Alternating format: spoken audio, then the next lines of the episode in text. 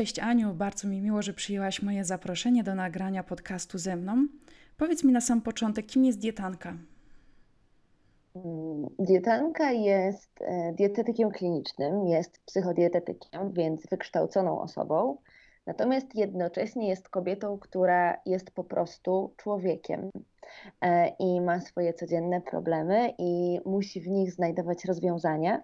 Dlatego dietanka to jest taka hybryda specjalisty i zwykłego, prostego człowieka. To ja. Bardzo mi miło, że mnie zaprosiłaś do rozmowy. Dziękuję, że przyjęłaś zaproszenie. Skąd w ogóle powstała nazwa dietanka? Wiesz co, y, ta nazwa powstała dzięki mojemu narzeczonemu. On ją wymyślił. Ja kompletnie nie miałam pomysłu na to, w jaki sposób mogłabym się identyfikować. A Ania Sadowska jest takie nudne, no bo właściwie zarówno mnie, jak i nazwisko mam strasznie popularne e, w Polsce. Nawet na moim osiedlu przez jakiś moment podobno mieszkała druga Ania Sadowska, no to już w ogóle. I e, któregoś razu on mi powiedział, że właściwie to ty jesteś taką dietanką, bo zajmujesz się dietą, ale w taki sposób, że twoi pacjenci traktują cię w pewnym momencie jako koleżankę, której mogą powiedzieć więcej, jako osobę, która ich rozumie, więc jesteś po prostu dietanką. I tak to powstało. Przyjęło się i mam nadzieję, że zostanie ze mną już zawsze, zawsze. Dziękuję Ci bardzo. Zazwyczaj zadajesz pytanie w swoich podcastach, czym jest dla Ciebie jedzenie? Aniu, czym jest dla Ciebie jedzenie? Wow! że odwrócisz w ten sposób piłeczkę. Mm, wiesz co? Genialna jesteś po prostu. E, jedzenie dla mnie jest e, po pierwsze pracą. E, jedzenie jest dla mnie jakby takim produktem, mogłabym tak to ująć, który pozwala mi pokazywać ludziom pewne rozwiązania na poprawę ich stanu zdrowia, samopoczucia Mm, no, sylwetki również, jeżeli e, chodzi o takie najprostsze, nazwijmy to, aspekty. Natomiast dla mnie prywatnie jedzenie jest formą po pierwsze spędzania czasu, po drugie jest formą dbania o siebie. E, nie można dbać o siebie bez jedzenia, które odpowiednio e, zaprogramujemy. Jedzenie jest dla mnie również okazywaniem emocji. I teraz, żebym nie została źle zrozumiana, absolutnie nie chodzi mi tutaj o mm, przekazywanie swoich emocji jedzeniu, czyli e, zajadanie stresu, zajadanie smutku, zajadanie radości, bo to nie o to chodzi.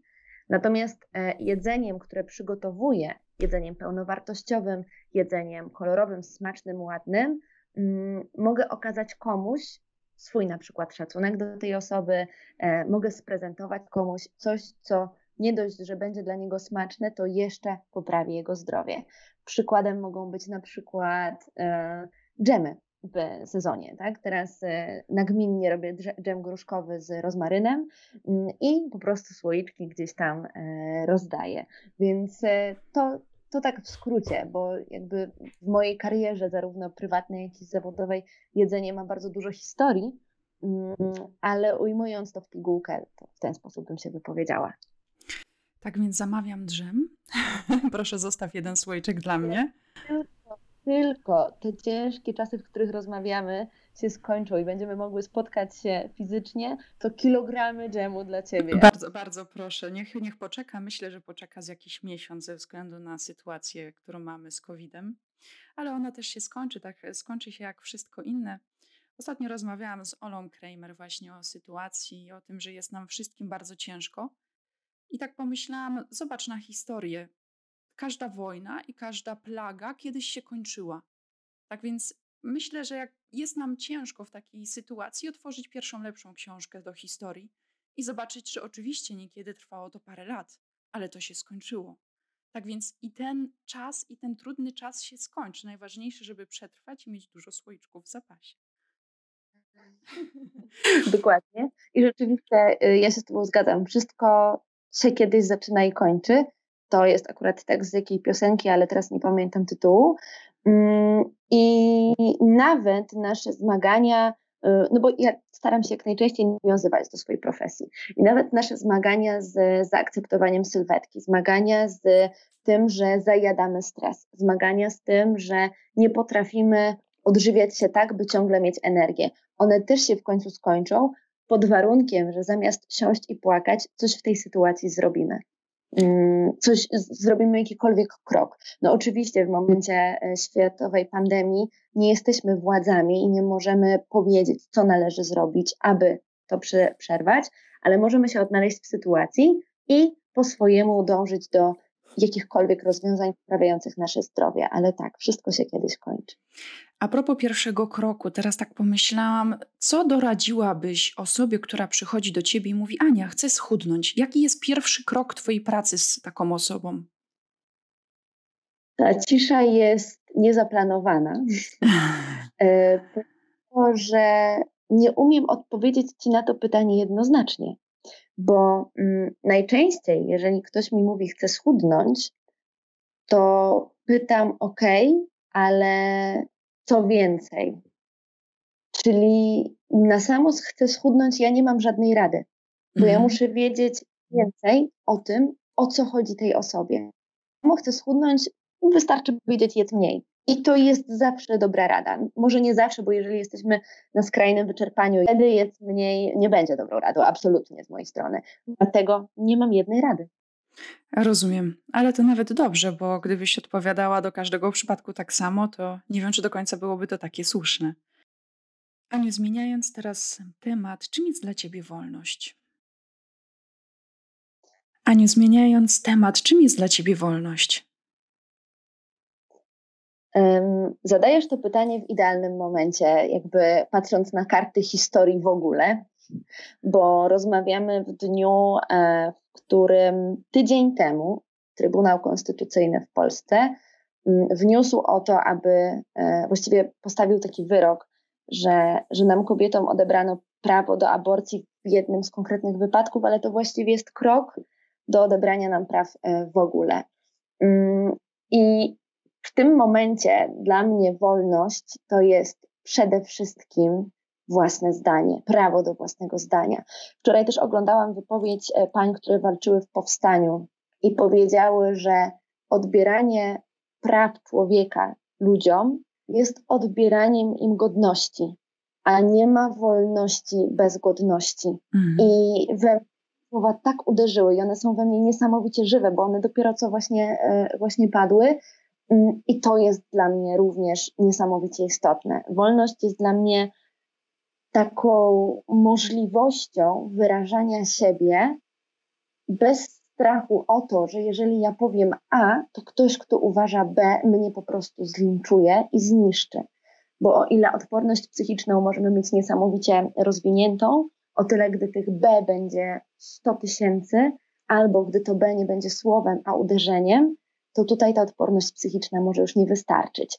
Wolność to jest dla mnie również możliwość prowadzenia mm, własnej działalności, co czynię, zgodnie z własnymi przekonaniami, nie łamiąc oczywiście prawa, bo jakby jakoś ta wolność musi być usystematyzowana, mm, ale z brakiem strachu o jutro, gdy ja robię wszystko dobrze, czyli w momencie, w którym nie mam możliwości prowadzenia działalności e, tak, by przynosiła zyski, to dla mnie jest to już brak wolności. Wolność to jest dla mnie również tak zupełnie mm, przyziemnie możliwość do życia tak, jak chciałabym żyć i pielęgnowania swoich wartości, nie musząc z kimkolwiek o nie walczyć. Czyli e, zarówno na tym takim poziomie narodowym, który dzieje się teraz w Polsce, jak i na poziomie mieszkania, w którym przebywam z partnerem. E, że ja nie muszę walczyć o to, że potrzebuję odpoczynku, że ja nie muszę być kurą domową. Jeżeli chciałabym, to bym była, jeżeli nie chcę, to, to, to po prostu nie występuje. To jest dla mnie wolność. Wolność to jest niezależność, to jest spokój, to jest e, dzielenie się energią tak, jak kocham się nią dzielić. To jest wolność. I kocham wolność. I nie umiem jej oddać. I jest dla mnie niesamowicie ważna. Dobrze, że nie potrafisz jej oddać. Myślę, że nigdy nie powinnaś. E, podziwiam Cię. Mogę? Tylko jedną rzecz, bo powiedziałaś, że mm, nie powinnam chcieć jej oddawać, nie? Mhm. Ale myślę, że to jest to, że jednak funkcjonuję w jakiejś bańce, w której wiem, że nie muszę, ale jest mnóstwo kobiet, które tę wolność oddają, bo nie wiedzą, że da się inaczej. I one właściwie muszą ją oddać, dopóki nie dotrą do nich odpowiednie informacje. To jest strasznie przykre, ale jakby to abstrakcja tak z boku. Właśnie a propos stawiania granic i rozpoznawania granic, rozmawiałam parę dni temu z Agnieszką Arydą Spercza, która właśnie zajmuje się tym tematem. I też rozmawiałyśmy, że tak trudno jest nam rozeznać te granice, że bardzo często zgadzamy się na coś, ponieważ nie wiemy, nawet nie zdajemy sobie sprawy, że to nie jest ok. Dlatego tak niezwykle istotne jest, żeby się poznać lepiej, żeby wiedzieć, czym jest wolność, a poznamy, czym jest wolność, jak nauczymy się właśnie siebie, siebie lepiej. Aniu, jesteś dla mnie bardzo przedsiębiorczą kobietą. Tak jak podkreśliłaś, dla ciebie wolność to jest prowadzenie własnej firmy. Powiedz mi w takim razie, czym jest kobiecość dla ciebie? Bo dla mnie jesteś taką, takim uosobieniem przedsiębiorczej i kobiecej kobiety. Ale czym dla ciebie jest kobiecość? Ciekawa jestem, czy nasze definicje będą spójne. E, ja ci, Magda, już zapowiadam, że chcę wiedzieć, czym kobiecość jest dla ciebie. Skoro mnie puszczasz w tych, w tych ramach. Dla mnie natomiast e, ona jest w ogóle moja definicja kobiecości miała szeroką drogę, bo kiedyś było to bycie taką, wiesz, twardo stąpającą po ziemi bizneswoman w szpilkach, ciasnej sukience, że po prostu wiesz, machniesz ręką i e, wszystko się dzieje. Mm, jednocześnie bycie niesamowicie jednak delikatną, no takie po prostu, wiesz, e, wchodzisz, jesteś i, e, i jesteś nieskazitelna. To kiedyś była dla mnie kobiecość, ale to ewoluowało, bo gdybym tak myślała o kobiecości, to ja bym, nie wiem, jak miała siebie postrzegać, bo ja taka po prostu nie jestem. Mm, dla mnie kobiecość jest naturalnością. Mhm. Nie dla mnie kobiecość jest tym, że świetnie czuję się w tej właśnie sukience i na szpilkach i tak samo genialnie czuję się w dresach i bluzie. Tak samo dobrze czuję się w rozpuszczonych włosach jak w koku, tak samo dobrze czuję się w ubraniu na siłownię, tak samo dobrze czuję się, gdy spędzam cały dzień pod kocem i tak samo dobrze czuję się, gdy cały dzień spędzam na spotkaniach biznesowych. I w żadnej z tych sytuacji nikogo nie udaję. To jest dla mnie też niesamowicie ważne, żeby jakby móc mówić o sobie jako o osobie kobiecej, to zawsze jestem pewna siebie i e, odnajduję się w różnych sytuacjach. Pięknie powiedziane. Odpowiem też e, na Twoje pytanie, czy dla mnie jest kobiecość. Bardzo się pokrywa moja definicja z Twoją, czyli bycie bardzo autentycznym. I ja bym do mm. tego dołożyła jeszcze akceptowanie swojej emocjonalności, bo jak wiemy, kobiety, i to jest akurat medycznie już stwierdzone, jesteśmy bardziej emocjonalne i to jest piękne. To, co nas wyróżnia, kobiety są dużo lepsze w inteligencji emocjonalnej, tak nas natura stworzyła. I dla mnie to jest siłą kobiecości.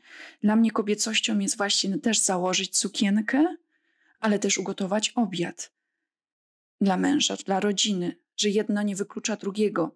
Wcześniej też miałam takie przekonanie, że kobieta musi być, kobieta sukcesu musi być silna, e, czerwona szminka, szpilki, zimna baba. Ale to się zmieniło mhm. dzięki Bogu. I teraz wiem, że mogę chodzić w pięknej, długiej sukience, ale mogę też siedzieć w dresie i nadal jestem kobieca. Bo tak naprawdę dla mnie kobiecość zaczyna się w głowie. I kobiecość to są emocje. Ale super, Magda. I podpisuję się pod tym, każdą kończyną, jaką posiadam, a jest ich cztery sztuki, e, podpisuję się pod tym, co powiedziałaś, bo e, rzeczywiście ta inteligencja emocjonalna i mm, ty to chyba ujęłaś jako akceptowanie swoich emocji, swojej emocjonalności. To jest niesamowicie kobiece. I myślę, że jest to też taka kobieca cecha, którą posiada wielu mężczyzn, i ta cecha pozwala im być dla nas bliższymi. I to jest cudowne, super. Dokładnie, dokładnie. My jesteśmy, tak jak mówię, nas tak natura stworzyła, a mężczyźni niestety muszą się tego nauczyć, ponieważ generacje, we wcześniejszych generacjach nie, było, nie byli chłopcy uczeni tego w domu. Nie byli uczeni tej wrażliwości i że emocje mieć, odczuwać emocje jest ok. Dlatego w tym nasze zadanie, żeby kolejne pokolenia wiedziały, że jest to ok, gdy odczuwasz emocje. Tak jak tak. profesor Rafał Ome mówi, najważniejsze, żeby mieć zimny, chłodny umysł i gorące serce. On jeszcze dodaje do tego dzikie ciało, więcej na ten temat, czy, czym, czym jest, jak to zinterpretować, e, polecam jego książki. Ale taka jest prawda, żeby zachować tą równowagę pomiędzy umysłem a sercem. I to jest właśnie to, w czym jesteśmy bardzo dobre, my kobiety. Tak. Aniu, o czym marzysz? Eee, teraz, dziś, wczoraj i tydzień temu Wszystko. o równości. Mhm. Eee, teraz marzę o równości, o tym, bo wiesz, Magda, e, My w chwili obecnej piszemy historię, jakiej nie zdawałyśmy sobie sprawy nigdy pisać. Bo to jest całkiem ciekawe, że jakiś tydzień temu, ponad tydzień temu, zastanawiałam się, tak mówiłam do mojego narzeczonego, że wiesz co, w sumie ciekawe, czego o naszych czasach będą uczyły się dzieci za 30-40 lat. No i proszę, jakby wiem. Mm, I my piszemy te historie i ja marzę o tym, żebyśmy mogły przestać je opisać bo to wszystko, co się dzieje, jest niesamowicie trudne. I ja, co prawda, jestem tylko psychodietetykiem, tylko w tym znaczeniu, że e, ja pomagam ułożyć sobie relacje z talerzem, i przez to moi pacjenci układają relacje z samymi sobą, ale ja nie wpływam bezpośrednio na te relacje ze sobą. A obecne wydarzenia będą niesamowicie te relacje psuły. I marzy mi się, żeby te wydarzenia po prostu jak najszybciej doprowadziły do jakiegoś ładu. Żyję teraz tą sytuacją. Właściwie wczoraj mówiłam, że odkryłam w sobie taką chyba aktywistkę, gdzie się nigdy tego nie spodziewałam, ale to, że narysowałam sobie piorun na maseczce i na dłoni e, i zrobiłam transparenty, było dla mnie tak budujące i tak uwalniające, że naprawdę się tego nie spodziewałam. I marzę o tym, żeby mój aktywizm nie był aż tak potrzebny. E, poza tym marzę o tym, żeby mm, każdy człowiek, który spojrzy na jedzenie, każda kobieta i każdy mężczyzna, który spojrzy na jedzenie, widział tam wartość, widział tam zdrowie, widział tam normalność, żeby nigdy nie czuli wyrzutów sumienia, mętlików w głowie, żeby nie czuli, że to jest jakkolwiek niebezpieczne, żeby byli pewni, że potrafią sobie tenże właśnie talerz tak ułożyć i tak obrócić nawet niezdrowe produkty, że wpłynie to korzystnie na ich zdrowie i samopoczucie. O tym marzę bardzo, zawodowo i prywatnie, bo mm, prywatnie dlatego, że e, kontakty towarzyskie często odbywają się przy jedzeniu i gdy spotykam się ze znajomymi, obserwuję pewne schematy, których marzy mi się nie obserwować. Cudownie powiedziane. Powiedz mi, a propos ludzi, którzy do ciebie przychodzą, jak sobie radzisz, gdy słyszysz e, zdanie: Nie mogę, nie potrafię, nie chce mi się? E, wiesz co, ja sobie z tym radzę fantastycznie, bo mnie to bezpośrednio nie dotyka. Ale chodzi mi o motywację bardziej. Jak, jak mm. tutaj pracujesz z klientem w tej sytuacji? Wiesz co, gdy ktoś mi mówi, nie mogę, nie chce mi się, nie dam rady, to nie dla mnie, to ja się pytam dlaczego. Mhm. Bo to jest efekt czegoś, to jest wynik czegoś, co się zadziało. Jeżeli ktoś już nie może, to być może to, co założyliśmy, jest jednak za trudne do realizacji. Jeżeli ktoś nie ma siły, to prawdopodobnie dzieją się takie rzeczy, które wymagają od niego tak dużych zasobów psychoenergetycznych, że no zwyczajnie nie ma siły i coś musimy zmodyfikować.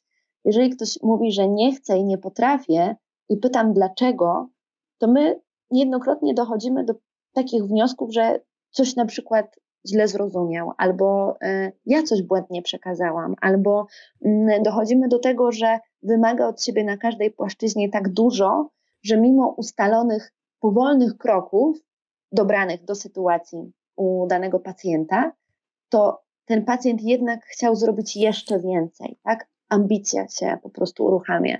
I jeżeli ja słyszę właśnie takie mm, oznaki słabości, nazwałabym to od pacjentów, e, to dopytuję o powód tych oznak i tak ustalam dalsze kroki, żebyśmy oboje czuli, ja czuła, że to da efekty, a pacjent czuł, że da radę to udźwignąć. To czasem jest cofnięcie się, wiesz, do nauki picia wody i nic poza tym. Chcesz schudnąć, ok, ale w tym miesiącu pijesz wodę. I to jest wszystko, czego w tym miesiącu od ciebie oczekujemy. Okej, okay, okej. Okay. A po miesiącu okazuje się, że inne sprawy uregulowały się do tego stopnia, że my już możemy zająć się tym, czym chcieliśmy zajmować się miesiąc wcześniej, a wtedy było za dużo. Mm, I po prostu układamy wszystko tak, żeby pasowało pod zasoby, które ma ten człowiek. Czyli tak naprawdę wszystko sprowadza się do stawiania sobie celów, takich realnych tak. celów.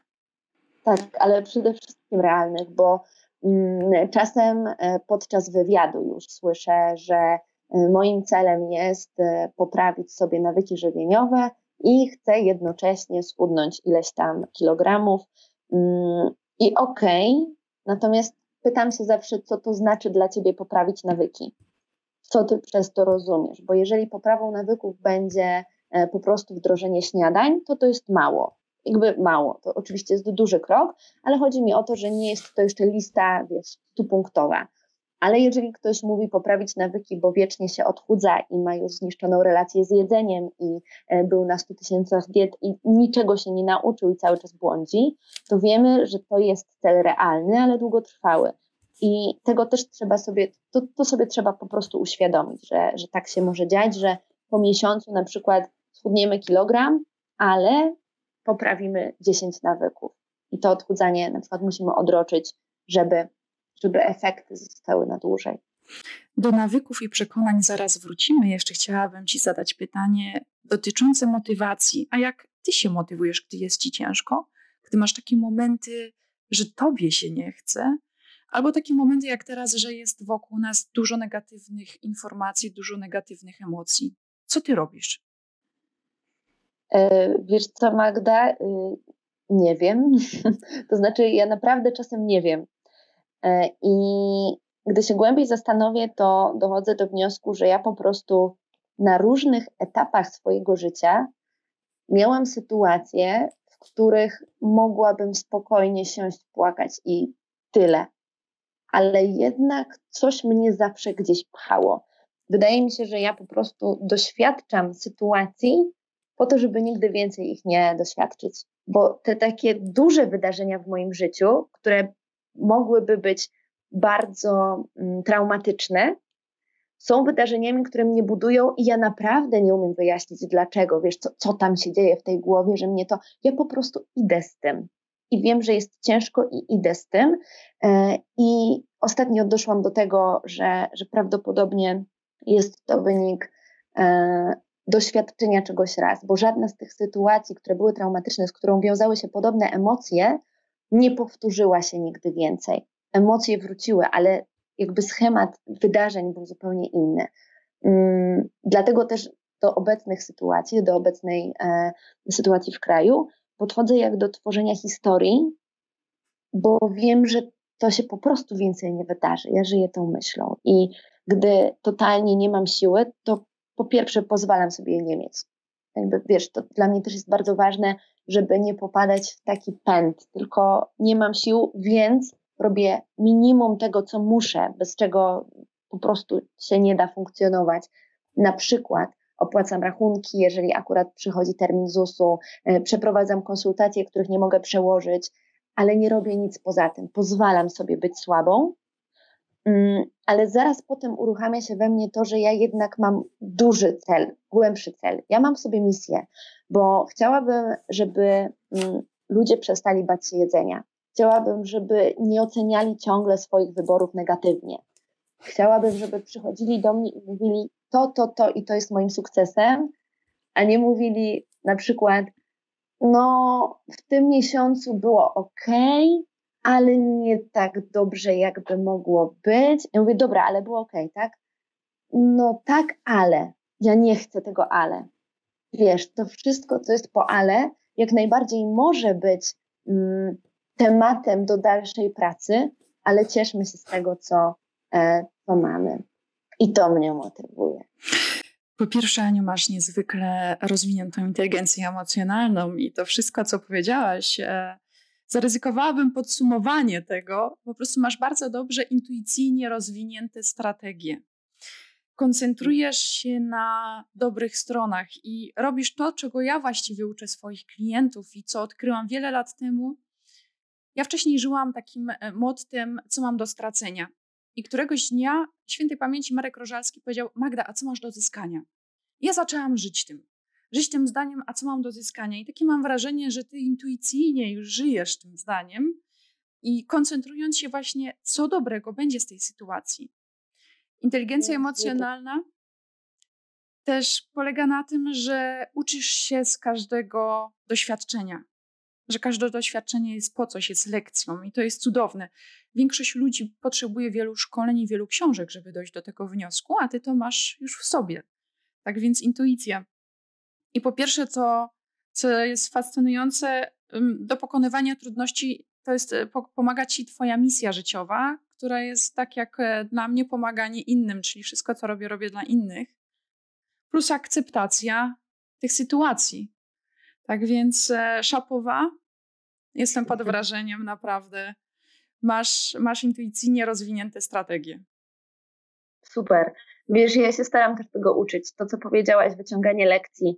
Dla mnie e, pacjent, który przychodzi i mówi, że w tym miesiącu nie dał rady, e, jest pacjentem, który dał radę, bo wyciąga lekcje. Jeżeli nie zrobił tego sam, to po prostu od razu bierzemy kartkę długopis albo po prostu mówimy i, i znajdujemy pewne wnioski, które pozwalają nam łatwiej podejmować kolejne decyzje, bo to o to chodzi. Jeżeli był miesiąc, że mi nic nie wyszło w kontekście żywieniowym, to na pewno wyszło coś w innych e, sferach, bo priorytet był gdzieś indziej.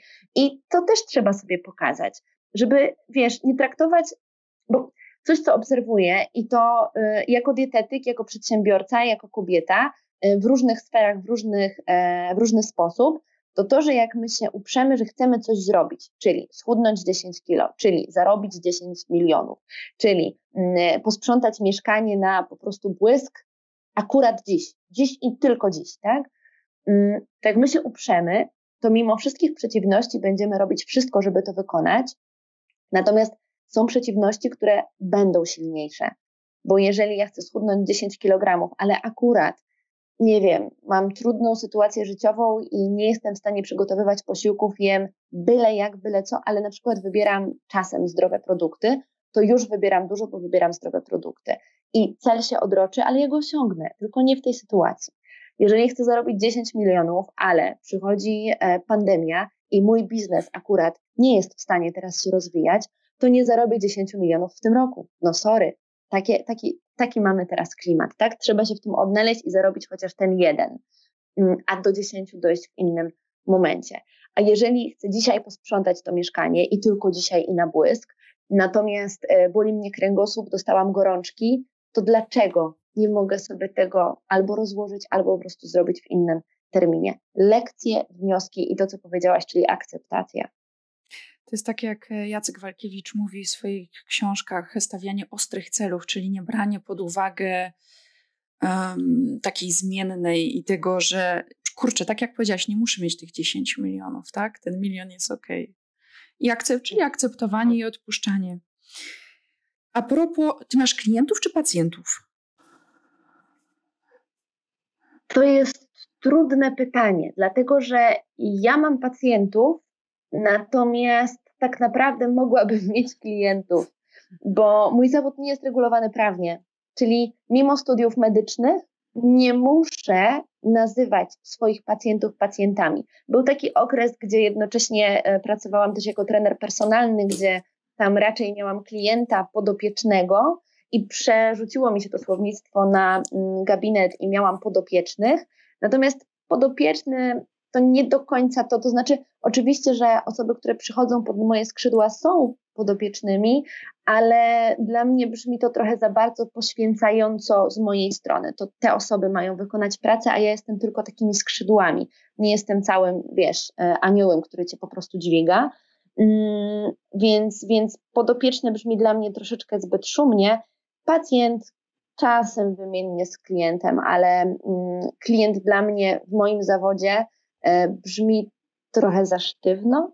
Mm. Także wiesz, Magda, podejrzewam, że gdyby ktoś słuchał każdej mojej wypowiedzi, to yy, słuchając odpowiedzi na to pytanie, stwierdziłby, ale czekaj Sadowska, przecież ty nie zawsze mówisz pacjenci o nas. Mm, bo rzeczywiście ja sama się czasem w tym nazewnictwie gubię, częściej pacjenci niż klienci, ale klienci to też dobre określenie. Tak pytam z ciekawości, bo w moim zawodzie jest dokładnie ten sam problem. E, ja nie mam pacjentów. E, klienci tak to brzmi, mam wrażenie, że przychodzą do sklepu, ale w języku niemieckim jest na przykład fajna, fajne słowo pośrednie i nazywa się to klienten. I klienten to ani nie jest klient, ani nie jest pacjent, są klienten. Tak więc tego nam brakuje w języku polskim. Mhm. Um, ale do czego dążę? Chciałam się zapytać a propos osób, które do ciebie przychodzą, z jakimi przekonaniami, czyli przekonania, mój temat, mój temat ekspercki, e, z jakimi przekonaniami masz do czynienia, takimi głównymi? Najczęściej, chociaż to się zmienia, podejrzewam, ze względu na mój przekaz w internecie i większość osób, które do mnie przychodzi, przychodzi dlatego, że coś ode mnie już wiedzą ale najczęstszym przekonaniem do tej pory było to, że e, dieta jest strasznie trudna. Mhm. Żywienie to jest po prostu temat, dramat e, i że to są same trudności do pokonywania. Zdarza mi się, że e, na pierwszej konsultacji mm, osoby mówią: Wiesz, zawsze myślałam, że dieta to jest trudna, ale widziałam u ciebie, że nie musi tak być.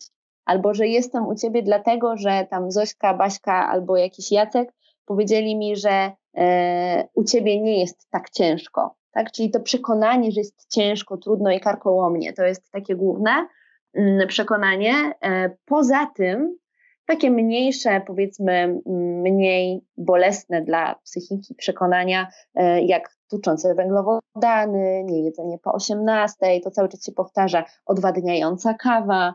Mm, takie przekonania, które rosną na powielanych mitach czyli już nie na doświadczeniach własnych, a na powielanych mitach mm, też się pojawiają.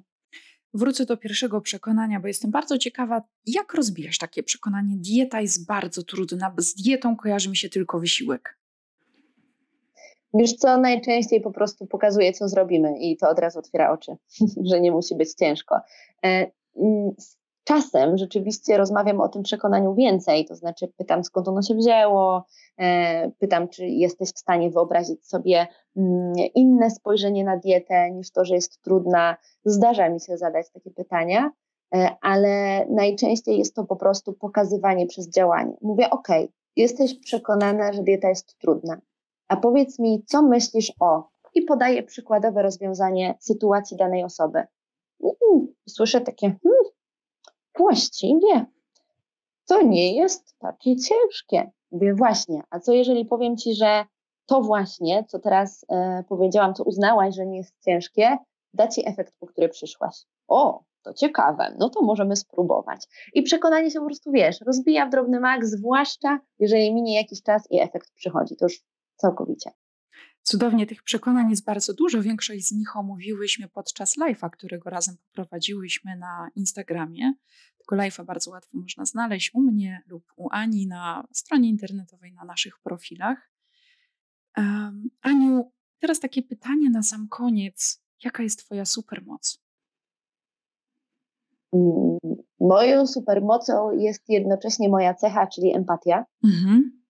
miłość ale y, oprócz tego supermocą, która jest mi coraz częściej komunikowana po prostu z zewnątrz, to to, że ja y, daję uśmiech i dodaję energii. A jak fajnie.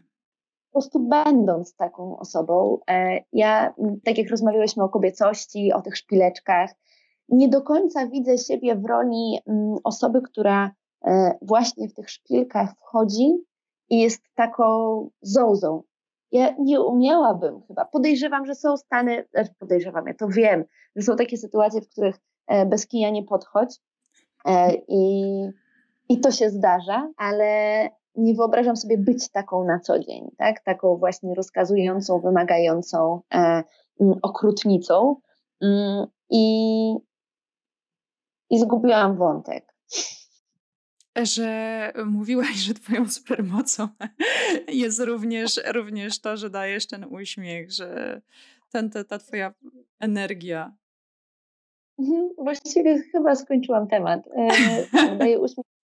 Będąc sobą, będąc sobą, mając swoją energię, e, wchodząc z największą radością, jaką tego dnia jestem w stanie przekazać, mm, po prostu dodaje tego uśmiechu i siły do działania. Dokładnie. Moim zdaniem też Twoją supermocą jest ta autentyczność, którą masz w sobie i ta energia, która zaraża innych do działania, chęć do życia, twój, twoja, twój pozytywizm niesamowity.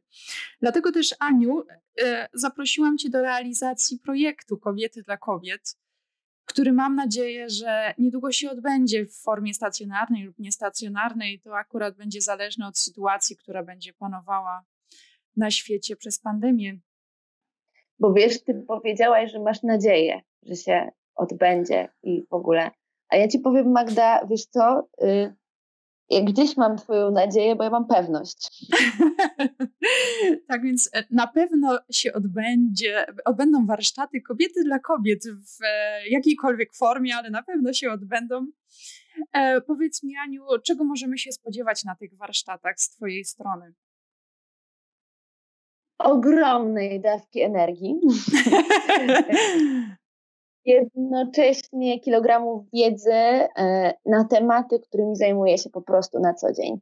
Mm, z racji tego, że warsztaty kobiety dla kobiet e, mają pomóc kobietom w organizacji niektórych sfer w swoim życiu i zrozumieniu pewnych czynności, czynników, mm, to e, ode mnie mogą wszystkie panie uczestniczki spodziewać się tego, że w końcu będą wiedziały, jak jeść, gdy totalnie nie mają czasu jak jest, gdy są w ciągłej delegacji, gdy podróżują bardzo dużo. Zresztą tu odsyłam też do podcastu z Tobą, mm, który e, na moich wszystkich platformach podcastowych jest dostępny. To jest odcinek jedenasty i my tam z Magdą rozmawiamy o różnych rozwiązaniach w takim szybkim trybie życia, a na warsztatach to będzie to, co tam pomnożone przez naprawdę setki.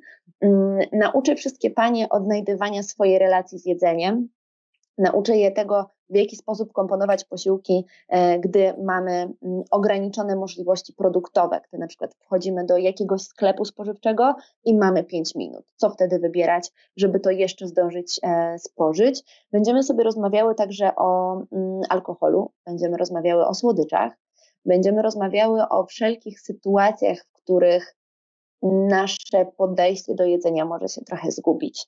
I po tych warsztatach każda kobieta będzie pewna swojego talerza. Każda jedna. Cudownie to brzmi, nie mogę sama się doczekać e, tego, co będzie, bo będzie na pewno. I dziękuję Ci bardzo za, za tą rozmowę, za treści, które przekazałaś i cieszę się, że poznałam Cię jeszcze lepiej podczas tej rozmowy. Życzę... Dziękuję Ci, Magda, bardzo. Życzę Ci cudownego tygodnia, reszty tygodnia. Dziękuję słuchaczkom również i słuchaczom. Również życzę wszystkiego, co najlepsze. Mm, trzymam za wszystkich kciuki, żeby wszystkim było lepiej, milej i spokojniej. Wszystkiego dobrego. Dziękuję jeszcze raz. Dziękuję bardzo.